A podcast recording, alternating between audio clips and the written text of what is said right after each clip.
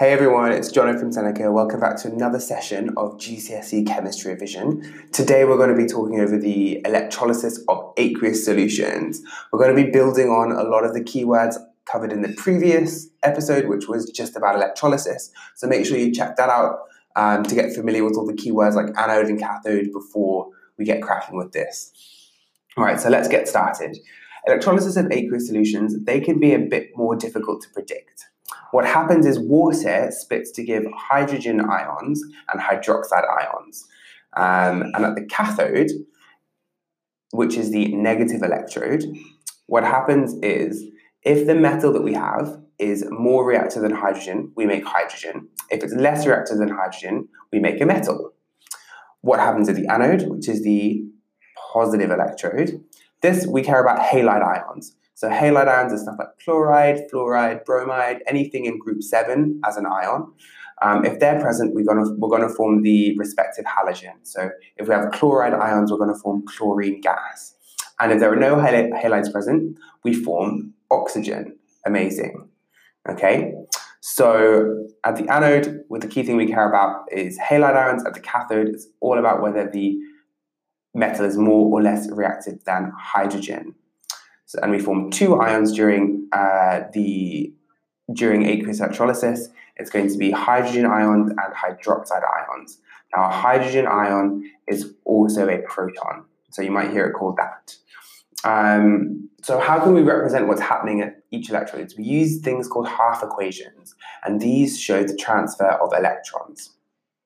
So, uh, if we go to the anode, we have oxidation. So, I always remember anox and red cat. So anode is oxidation, whereas reduction happens at the cathode.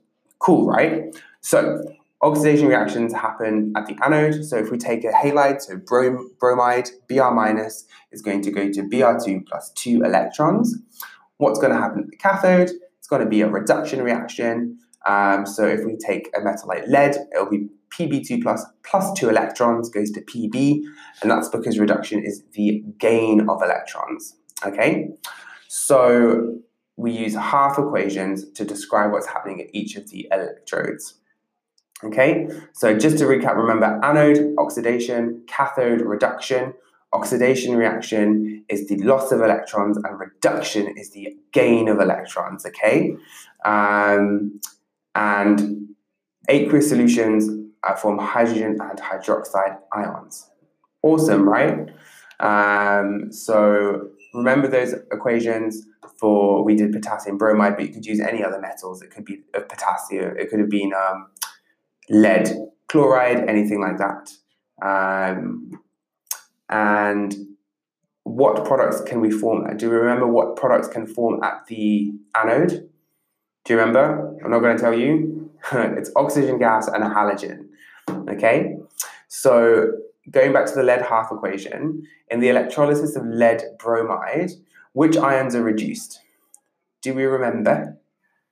It's going to be the lead ions because they gain electrons, and this all happens at the cathode, and we make lead atoms at the end of it. Um, do we remember which products form at the cathode? Do you know? Remember, it's hydrogen gas and a metal. Amazing. Um, and if we have bromide ions, they're going to form bromine plus electrons. Um, and one more time, just to make sure it really sticks, what are the two products that can form at the cathode? Do you remember? It's hydrogen gas and a metal. Okay, so I hope that was a useful uh, session. Uh, let me know what you thought of it um, and keep going, keep working hard, um, and I'll catch you on the next one. Thanks very much. Cheers. If this episode has got you in the mood for more revision, or you just realise how close your exams are, then head over to senecalearning.in where you can revise all of your ICSE and CBSE subjects absolutely free. On top of that, if you could rate us five stars and subscribe or follow, that will help other people find our podcasts.